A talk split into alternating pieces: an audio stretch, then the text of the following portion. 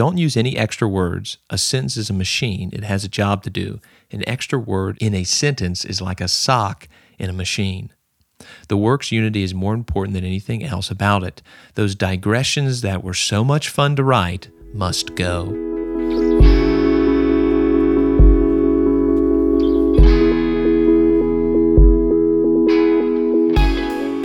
Hey, welcome back to The Craft, where we explore the creative process. My name is Colby, and I'm a marketer, product manager, and music producer. And my name's Carter, and I am a PhD candidate in English Literature, American Lit at the University of Kentucky, and a writer. And today we have got what I hope will be a great episode. We are going to talk about multiple different quotes from a compilation of Annie Dillard's advice on writing. So, Annie Dillard really a rock star in the American environmental writing scene, really a godmother of, of a lot of that. Rachel Carson, Annie Dillard, really huge player, but she's also a remarkable writer. Fantastic writer. Recommend going and reading Pilgrim at Tinker Creek. But this was a really neat compilation, and I had sent it over to Colby, and we just had some some great thoughts. It was very inspiring. Uh, and so this episode, I think, will be in tandem or kind of a continuation of the last episode.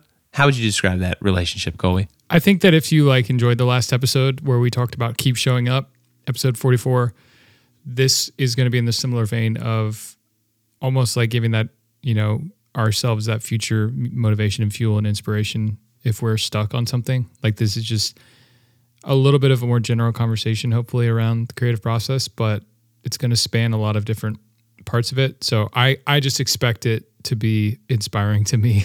Yeah, and you know we haven't done a quote of the week in a while, so here here's going to be you know four or five quotes of the week for you. So we're catching up. Yeah, getting caught up. I like it. Let's jump in. So we've both got at least two quotes, so maybe we can kind of ping pong, and I'll do one, and then you send you send one. So and also, we'll drop a link in the description for all of the from the article where there's a list of these quotes. But the first one I'm going to do is remember to live a life. So let me read this here. Dedicate, donate, or give all your life to something larger than yourself and pleasure to the largest thing you can to God, to relieving suffering, to contributing to knowledge, to adding to literature, or something else. Happiness lies this way, and it beats pleasure hollow. Never ever get yourself into a situation where you have nothing to do but write and read. You'll get into you'll go into a depression. You have to be doing something good for the world, something undeniably useful. You need exercise too, and people.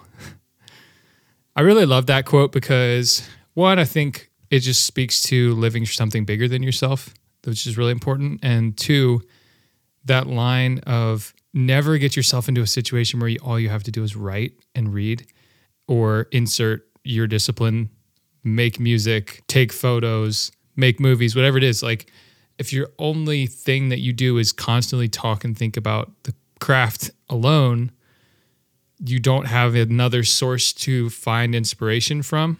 You're not going to be a balanced person. And I feel like this resonates with me because when I do obsess on and talk a lot about and think only about what I'm working on, then I often do get into a roadblock or sort of creative block quicker, I think. And also, I think I'm less balanced or just healthy.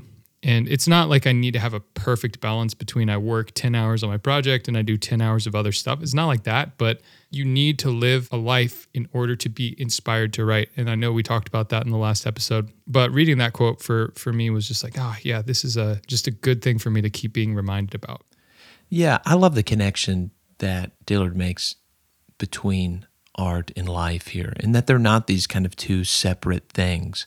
I mean, this is such an encouragement to try to live a holistic human life. I mean, she's she's speaking to to us as humans first here, and then as writers. And I think that's that's really important because there's there's a, way in which we can approach whatever discipline, kind of like a um, a scientist with something on the table that we're dissecting and we're, we're looking at it, but it's really just kind of this cold body of it.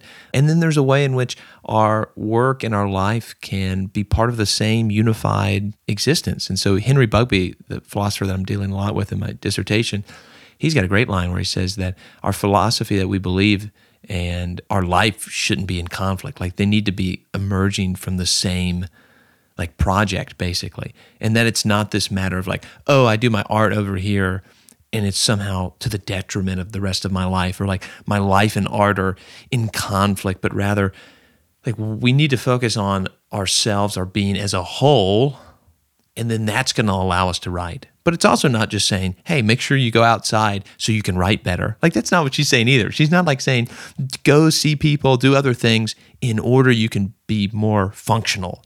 You can be more productive. She's actually saying look you're going to be healthier if you do this. You know don't, don't in your pursuit of mastery in your pursuit of, of something allow it to be life erasing rather than life giving so that I mean that's super encouraging. I think breaking down divisions. Yeah, I like that breaking down division between work and personal, maybe a little bit. You know, you have like sacred secular kind of divide thing, but then you have like the work personal or artistic and personal. Eh, that's a whole topic in and of itself. I feel like. Yeah, and it can be. I mean, I think we've talked about this a lot. It can be a bad thing, right? You can you can you can have it where your personal life is absolutely devoured by your profession or whatever, right? There there is no boundary. And and we've talked about too the importance of, you know, the clock out. You know, I'm going to shift gears. But what's interesting is we set up those divisions in order that, you know, we can keep at bay the instinct for the work to become devouring.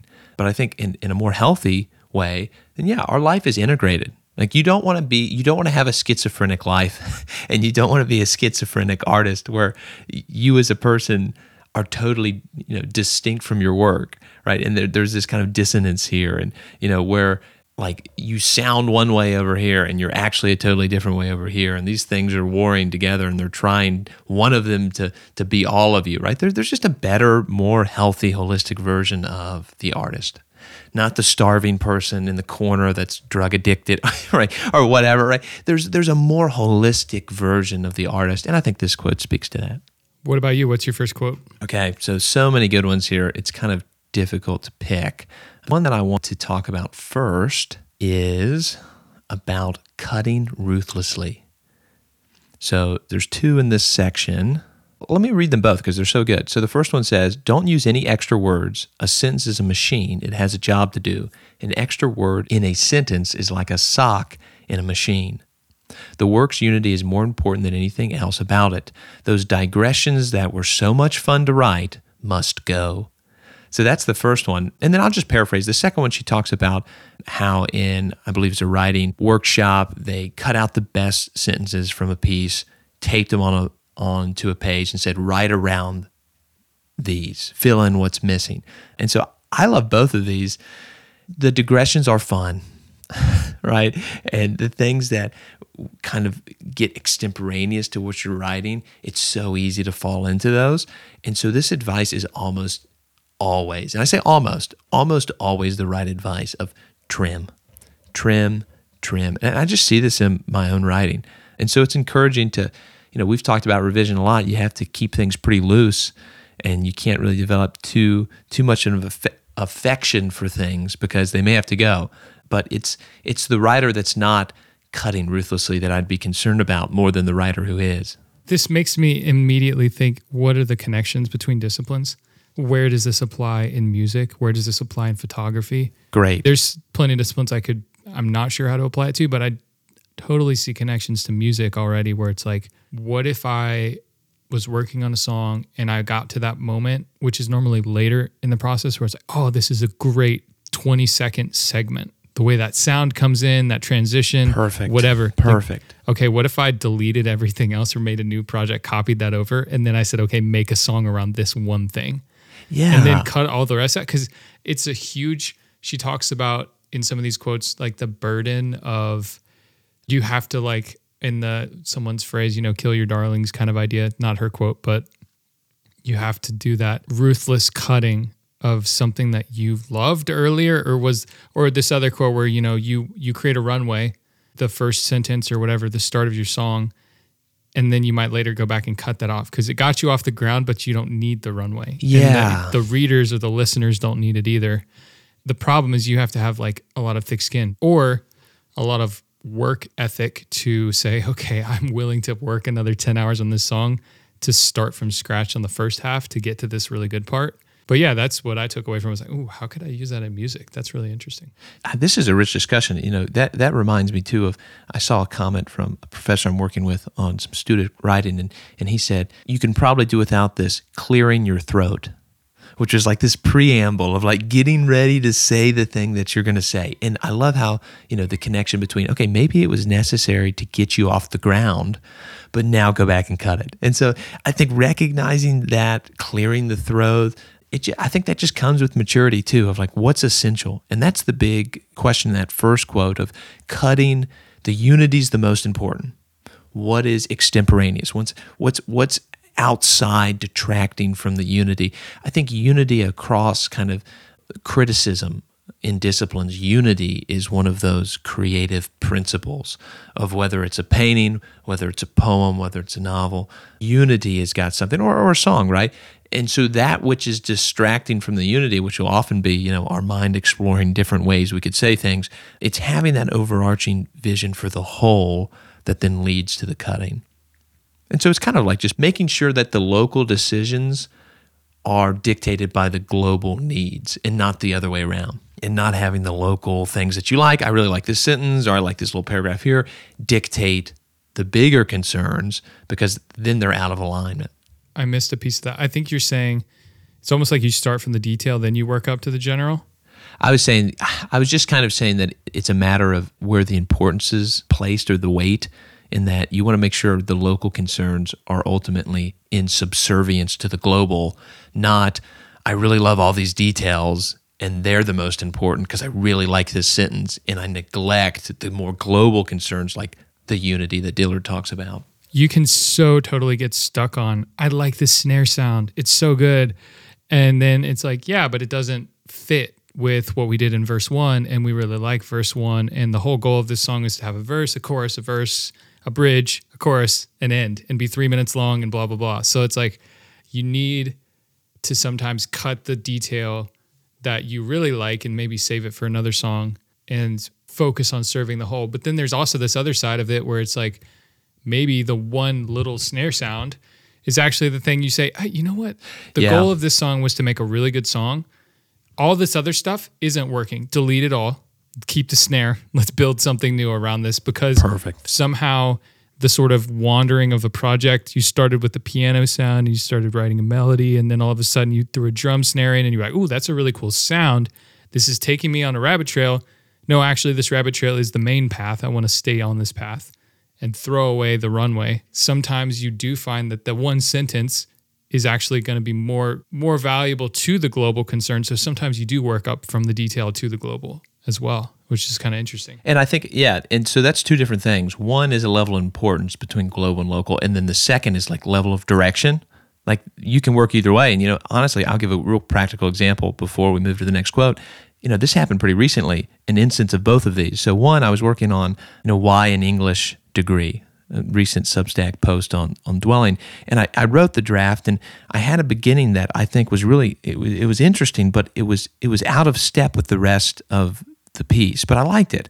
So I took it, I just lopped it out, put it in its own Word document, titled it, you know, what one thought that it was capturing, and then I just took it out. And that was so helpful because then it was part of the process of me, what is this post going to be about? And this was about a different idea than what it turned into.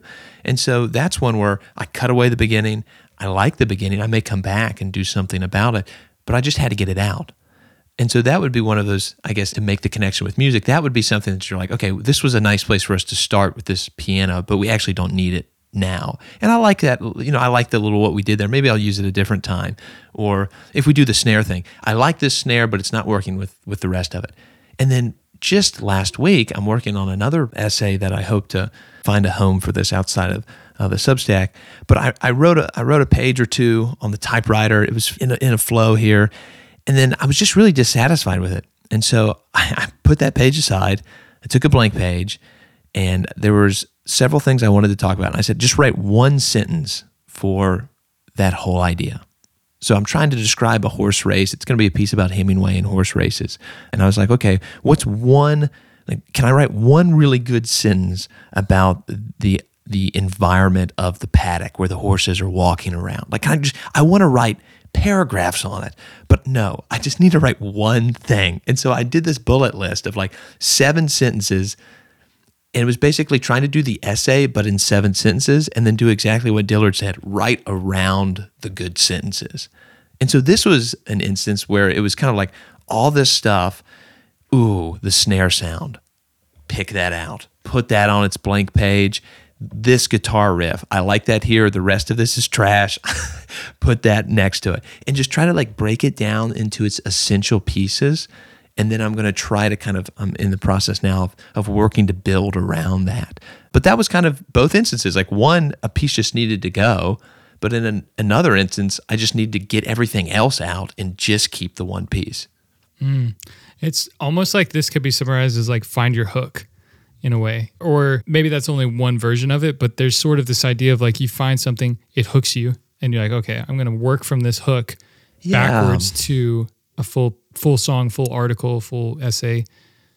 Other times it's not necessarily a hook, it's just you're working on your main thing, you find hook hook to something else. And you're like, yes. no, instead of chasing this side quest kind of thing, I'm going to take this out, put it in another project. Say maybe I have two projects here for later. Yeah. And you know, it also reminds me of kind of the Jiro Dreams of Sushi when he talks about like I go to the fish market I get the five best tuna and then I only pick the best of the five best. And I, I love the idea. It's like this is the same sort of thing. It's like, okay, we've got five really good things. We got five really good sentences or five really nice elements of composition. I only I only want to take the best of the five best and then work around that. And I think that's that's some really it's some cool discipline to do that because you're really just trying to say, I'm not going to compromise. I'm going to take what's best and then I'm going to take the best of that. And then that's going to be my standard and I'm going to work from there. It sort of oversimplifies it to think you could do that for the whole project, but it's like, I almost see that True. you could try. You could try to be like, there's like, okay, I'm yeah, going to yeah, write yeah. 20 versions of this paragraph. I'm going to pick my five favorite, then I'm going to pick the best of those five. Sure. It's literally, I mean, I do this all the time where it's like, I need to come up with an episode title for this episode. I'll probably give, I'll make five, and then I'll be like, okay, let me pick. And then maybe one stands out. And normally I'll go with that, but I could take it a step further and I could sure. say, let me make 10, pick the top three, and then maybe make five more, and then pick the top, you know, like sort of have two different late tranches of I generate a lot of ideas, cut, generate a lot of ideas cut. It's uh, very similar to that overall create, revise, create, revise sort of framework, you know? Totally. And I think you're right. It's like you can't do it on everything, but I think Hemingway wrote the end of Farewell to Arms like 23 times or something. Or, or, you know, with a poem, you're you're doing this. A short poem, oftentimes, right, you're drastically reiterating on it. It's a little different with something the size of the dissertation. I'm sure there there will be many sentences in my dissertation that I could have written better and more iterations would have helped. But there's I think as a principle, yeah, cutting cutting's helpful, boiling down to what's essential and then making that essential. Okay, so the next one from me is under the heading spend it all now. Don't save your best ideas for later. Spend it all, shoot it, play it, lose it all right away every time. Do not hoard what seems good for a later place in the book or for another book. Give it, give it all, give it now. The impulse to save something good for a better place later is the signal to spend it now. Something more will arise for later, something better. These things fill from behind, from beneath, like well water. Similarly, the impulse to keep to yourself what you have learned is not only shameful, it is destructive. Anything you do not give freely and abundantly becomes lost to you. You open your safe and find ashes. Wow, that's kind of crazy that that happened right after that whole conversation. I did not plan that at all. That's a tremendous quote. So now we kind of need to square these ideas, right? Because we just talked about cutting things and saving them. And she's saying spend them now. Yeah. So I'd love to talk, first of all, how do you reconcile those ideas? But actually, before we go into that, let's just break down the high level idea of this quote. I think it's just what stood out to me in this quote was just this I've heard another phrase similar to this which is inspiration is perishable. And I you know, I was even reading the other day about something about productivity. I don't remember the source, but it was kind of like if you're making your list of things you need to do and there's something that can be done in 2 minutes or less, you don't need to write it down. Just do it. Like that's a much more effective way to avoid tons of little things piling up on you. And so it's almost similar here. It's like going back to this idea of the really good ideas, if you have the really good idea, it's it's super tempting for me to be like, oh, yeah, let me make this decent idea I'm working on, save this really good idea for later, and I'll just keep expounding on it. And then you become this sort of hoarder of your ideas or your sounds and music or your songs or whatever, your photos. And you just, it's like you lack a faith that later you're going to come up with something Yes. new. Yes. you know, I've heard my friend Emmanuel, he, he's said, you know, several times, like, I don't, he doesn't seem to stress about just writing a song and throwing it out there and moving on. Cause he's like, I'll, I'll, the well is like in me, you know, like I'm going to keep com- like there's ideas that will keep coming or come from outside of me even. Yeah. And I don't need to fear like holding on to my ideas so tightly. You know, it's like Ed Sheeran even turning the tap on the idea of you just start writing songs, better songs will come out later. It's like you got to let the dirty water flow before the clean water comes out.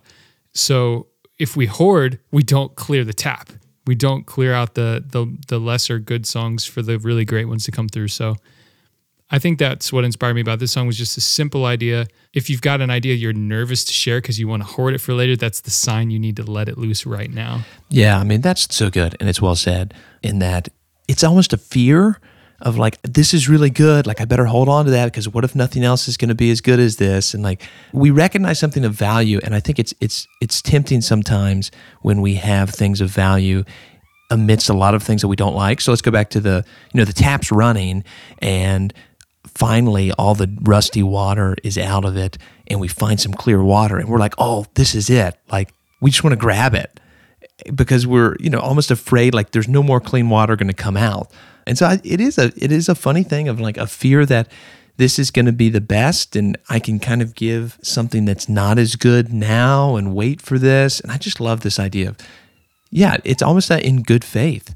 You know give give what you can give the absolute best and don't try to hoard. I mean it, it's like even the idea of whatever we're we're clinging most tightly to is what's going to evade our grasp. I mean, the idea of manna that you get for today and you can't hoard it for tomorrow, and right, it's going to turn turn to ashes in the safe. She says, "Yeah, I mean these things are perishable. I love that, and then also it, it will return. Don't let a fear of of of not ever being able to generate anything else that's that's inspiring because it'll yeah it'll not only perish but I think it'll stunt growth too. So then how do you think that reconciles with the earlier idea too? Because it feels like what we were talking about before is like slight variation on this, where it's like I'm writing song A, and then there's this cool idea that comes along, and I'm cho- I get a choice. Do I pursue idea B and make song B? Do I try to f- shoehorn it into song A and make it work because I really like that snare sound, but it doesn't really serve the idea of song A very well? Do I pull it aside into another project for later and say, let's make two songs and this other song I'm more excited about? I'm going to go write this new song and then come back to the old song later because this is my inspiration. Like, how do we kind of square these two ideas? Because there's this overlap at least. Sure. I think maybe the overlap is perhaps less than we think. I mean, I think this is mainly talking about if you have something that is really gripping, fight the urge to try to hold this back and guard it and do this sort of thing. And I think that's very specific in that the kind of instruction to cut ruthlessly is one about stuff that's not serving the unified goal. So we're cutting that out. And I don't think either one of these really give us any direction on should I do this project or this project. Right? They're almost they're the principles in which we approach projects, but I don't think either one of them are telling us, no, you should take the snare drum and you should go do this project. Like if you really like this, go do it. Like I don't think that's what it's saying. It's saying if something if you know something's going to be good, don't try to safeguard it for later. Like put it into the song now. I think they're in separate enough worlds here, but they're also not really telling you what to do. They're they're more telling you, uh, you know, principles again to kind of put into place. I agree. The quotes seem to not overlap as much as I thought at first, but there is an idea here that deals with how do you manage your inspiration battery, if you will. So you got this battery, sometimes it's on E, sometimes it's 100%, like, oh my gosh, I'm so inspired.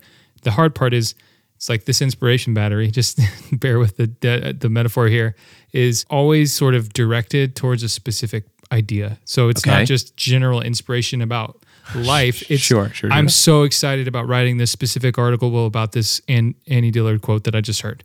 Okay. Or, oh, wow, I was writing that article and now I'm super excited to write this article about Hemingway because I read this quote from Annie Dillard.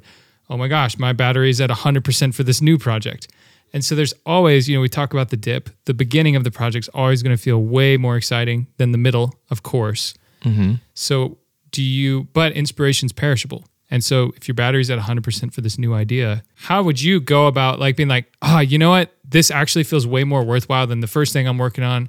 I'm pivoting. I'm going to spend the rest of today Sure. working on that. Sure. I'm curious. I know it's super nitty gritty, but I'm No, curious. that's good, How do you think about that? Because I'm someone who's like, I wrote down that I'm going to do project A today, but now I'm excited about project B, and I, I also need to get that done some point, or maybe it's a new idea. You like you like that tension of chasing rabbits So versus is so pursuing your inspiration. Is I don't know how you think about that. man, there's so many variables here. I mean, the thing that jumps to my mind is one, like get it down. Like everybody talks about how you had a good idea and you didn't write it down and it's gone. And that's totally true. So I think if you've got like some sort of flash of, ooh, like get it down in some way. But I think also, you know, if you have the freedom in your schedule or deadlines to chase that thing that's really, you know, flashed, go do it.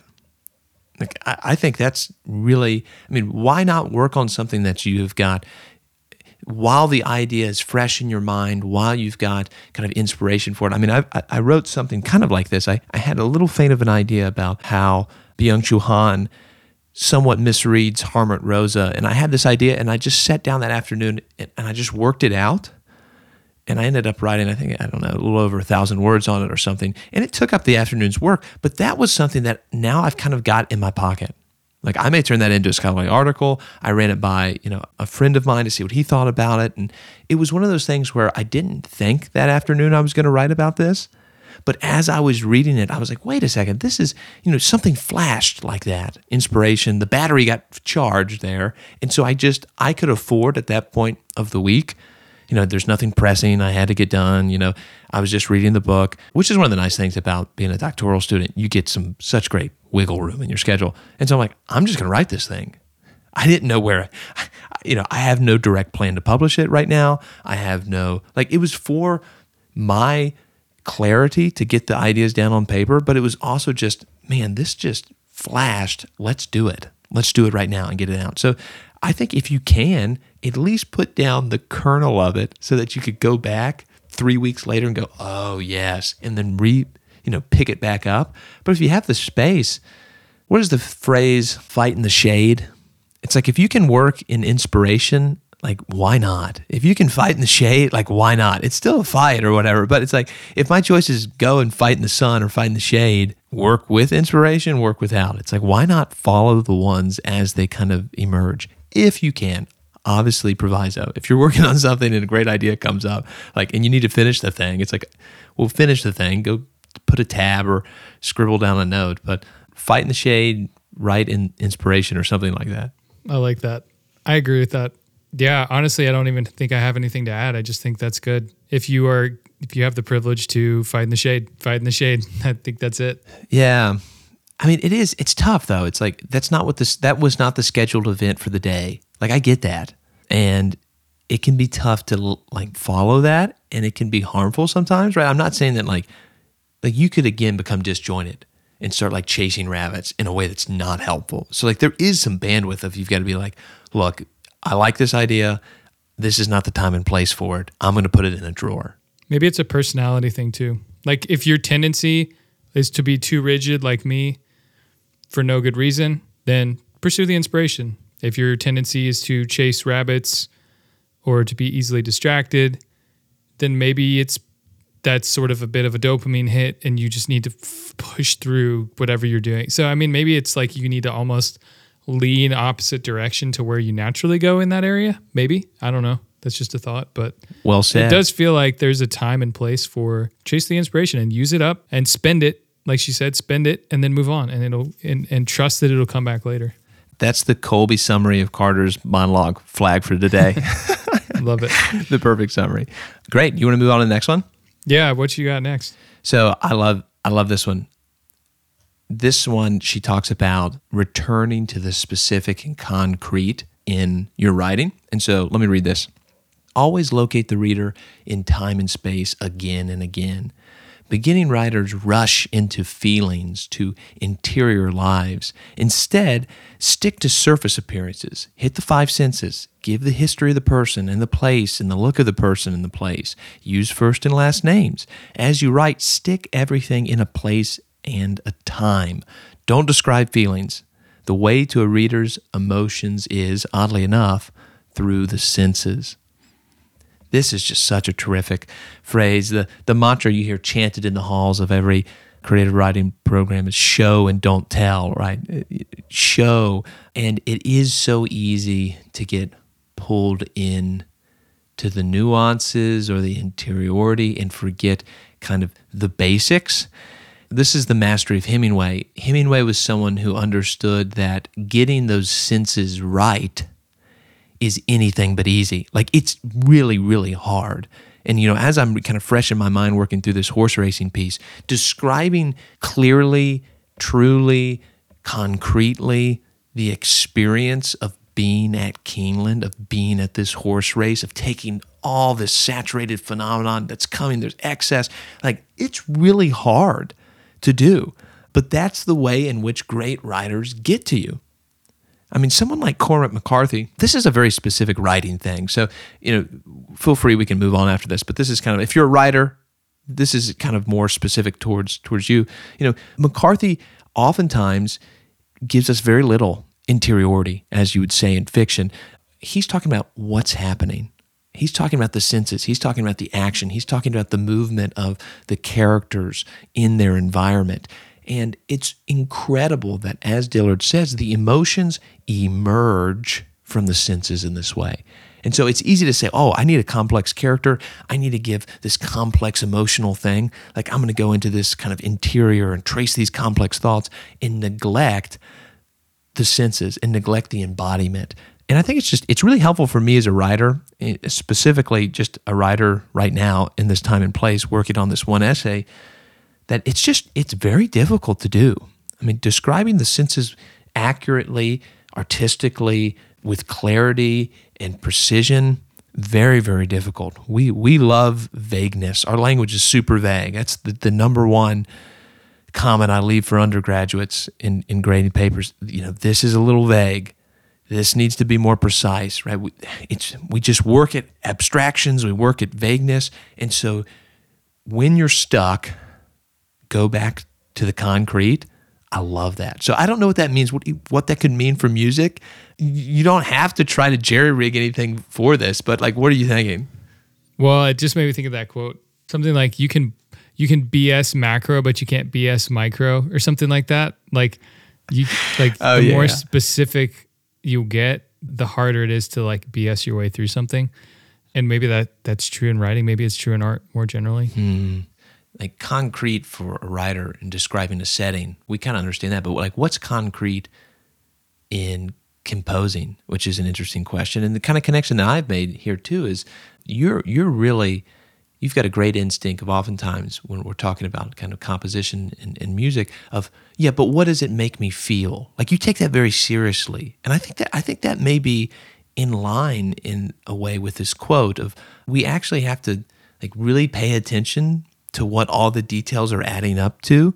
And that that's that's a that's a question it's kind of like a you know this is indirect but it's kind of a gauge. It's like did all the concrete examples i give in this writing did it create the effect that i wanted and then with music did all the choices that i make is it producing something or are they not right are, are they they they're instances of their choices artistic choices that i'm i'm trying to get at an emotion but it's not ultimately getting there. Hmm. There's two things I'll say. One, I want to talk about the songwriting piece. Two, I'll talk about the composition and production piece, almost like the written and visual in a way, or written and sonic.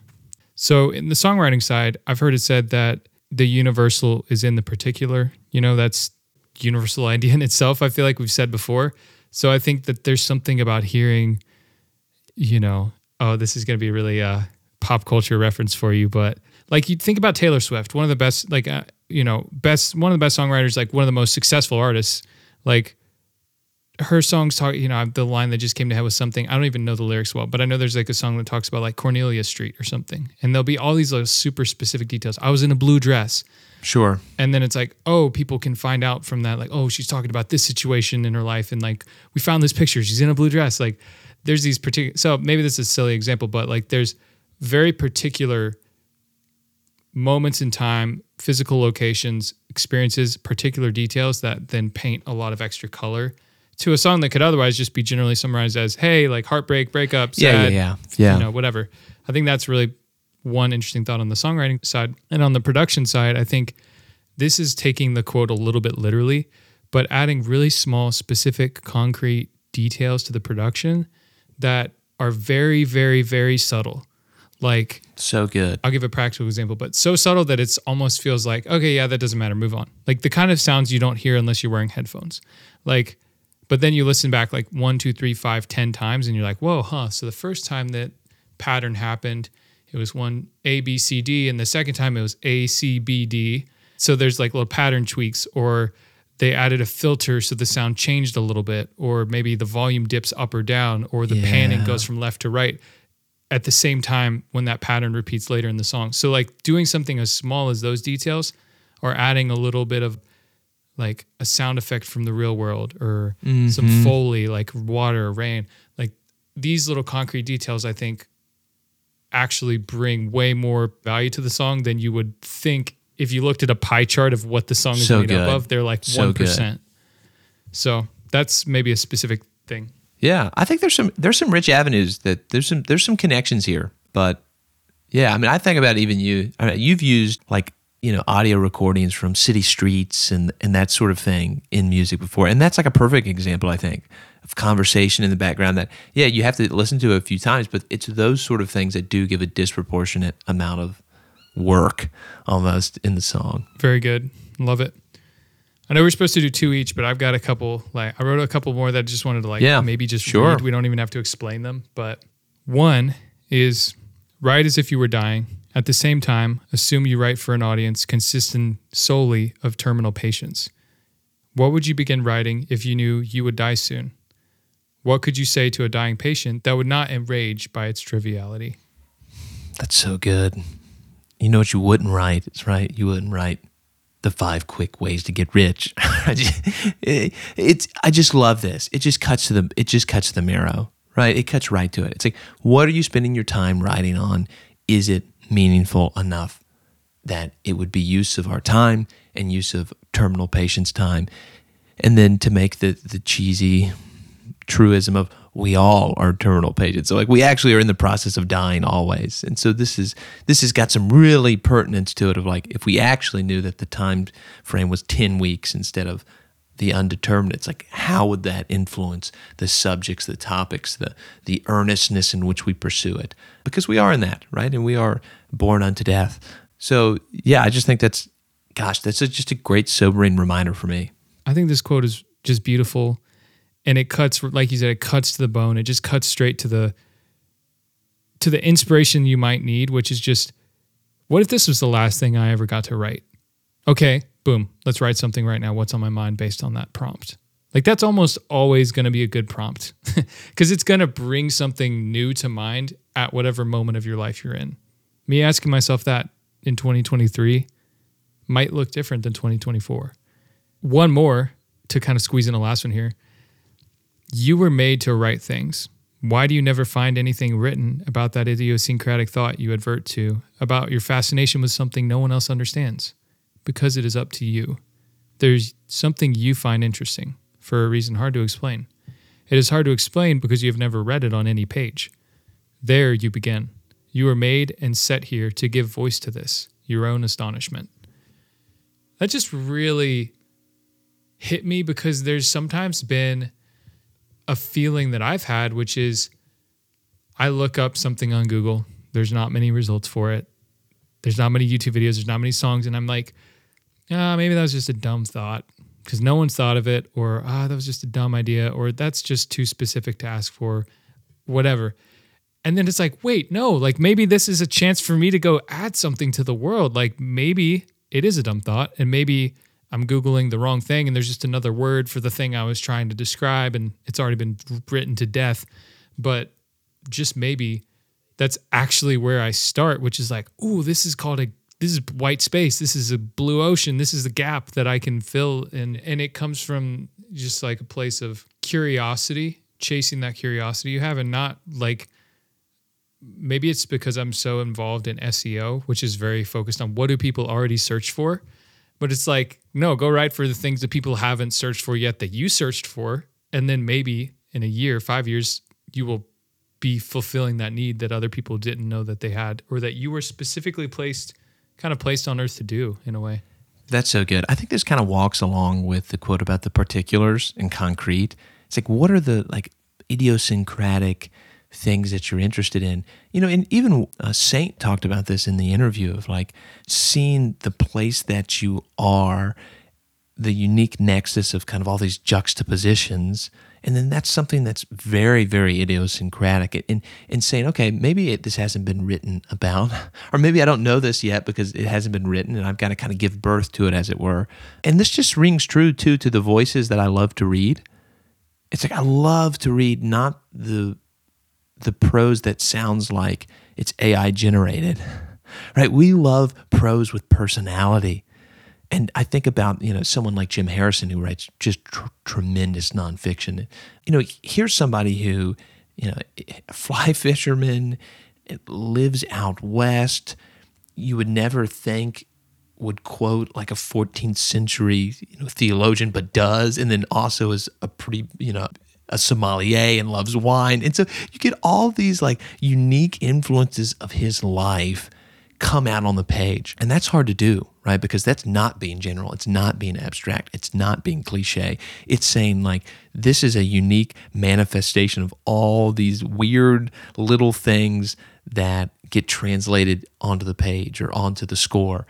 And so I, I, think this is great. It's like dive into those particularities, bring those interesting comparisons together, use the position that is so, so, so non identical that you occupy and try to communicate that precisely. Because I think it's tough to do. I mean, that's the trick of it. It's easy to use the words that other people are using and just grab on. George Orwell talks about this in his great essay about writing. He's like, it's easy to grab like phrases that everybody uses, but they don't really mean anything. And so you actually have to like clear that away and start using the precise language that communicates your unique, non identical stance. And I think that's really powerful. That's great, man. I think it's a great place to land the plane. Six quotes from Annie Dillard from lithub.com. I just want to give a shout out to Walker Caplan, who wrote this back in 2021. There's an article called Write as If You Were Dying. Read Annie Dillard's greatest writing advice. So you can look that up at lithub.com or see it in the description of this episode. That's the craft. Thanks so much for listening to this episode.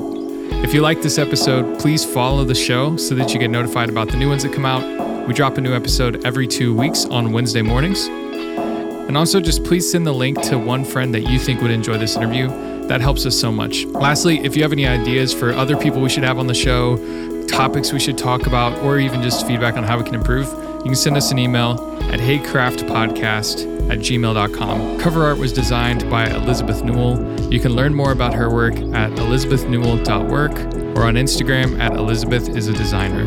Thanks for listening. See you in two weeks.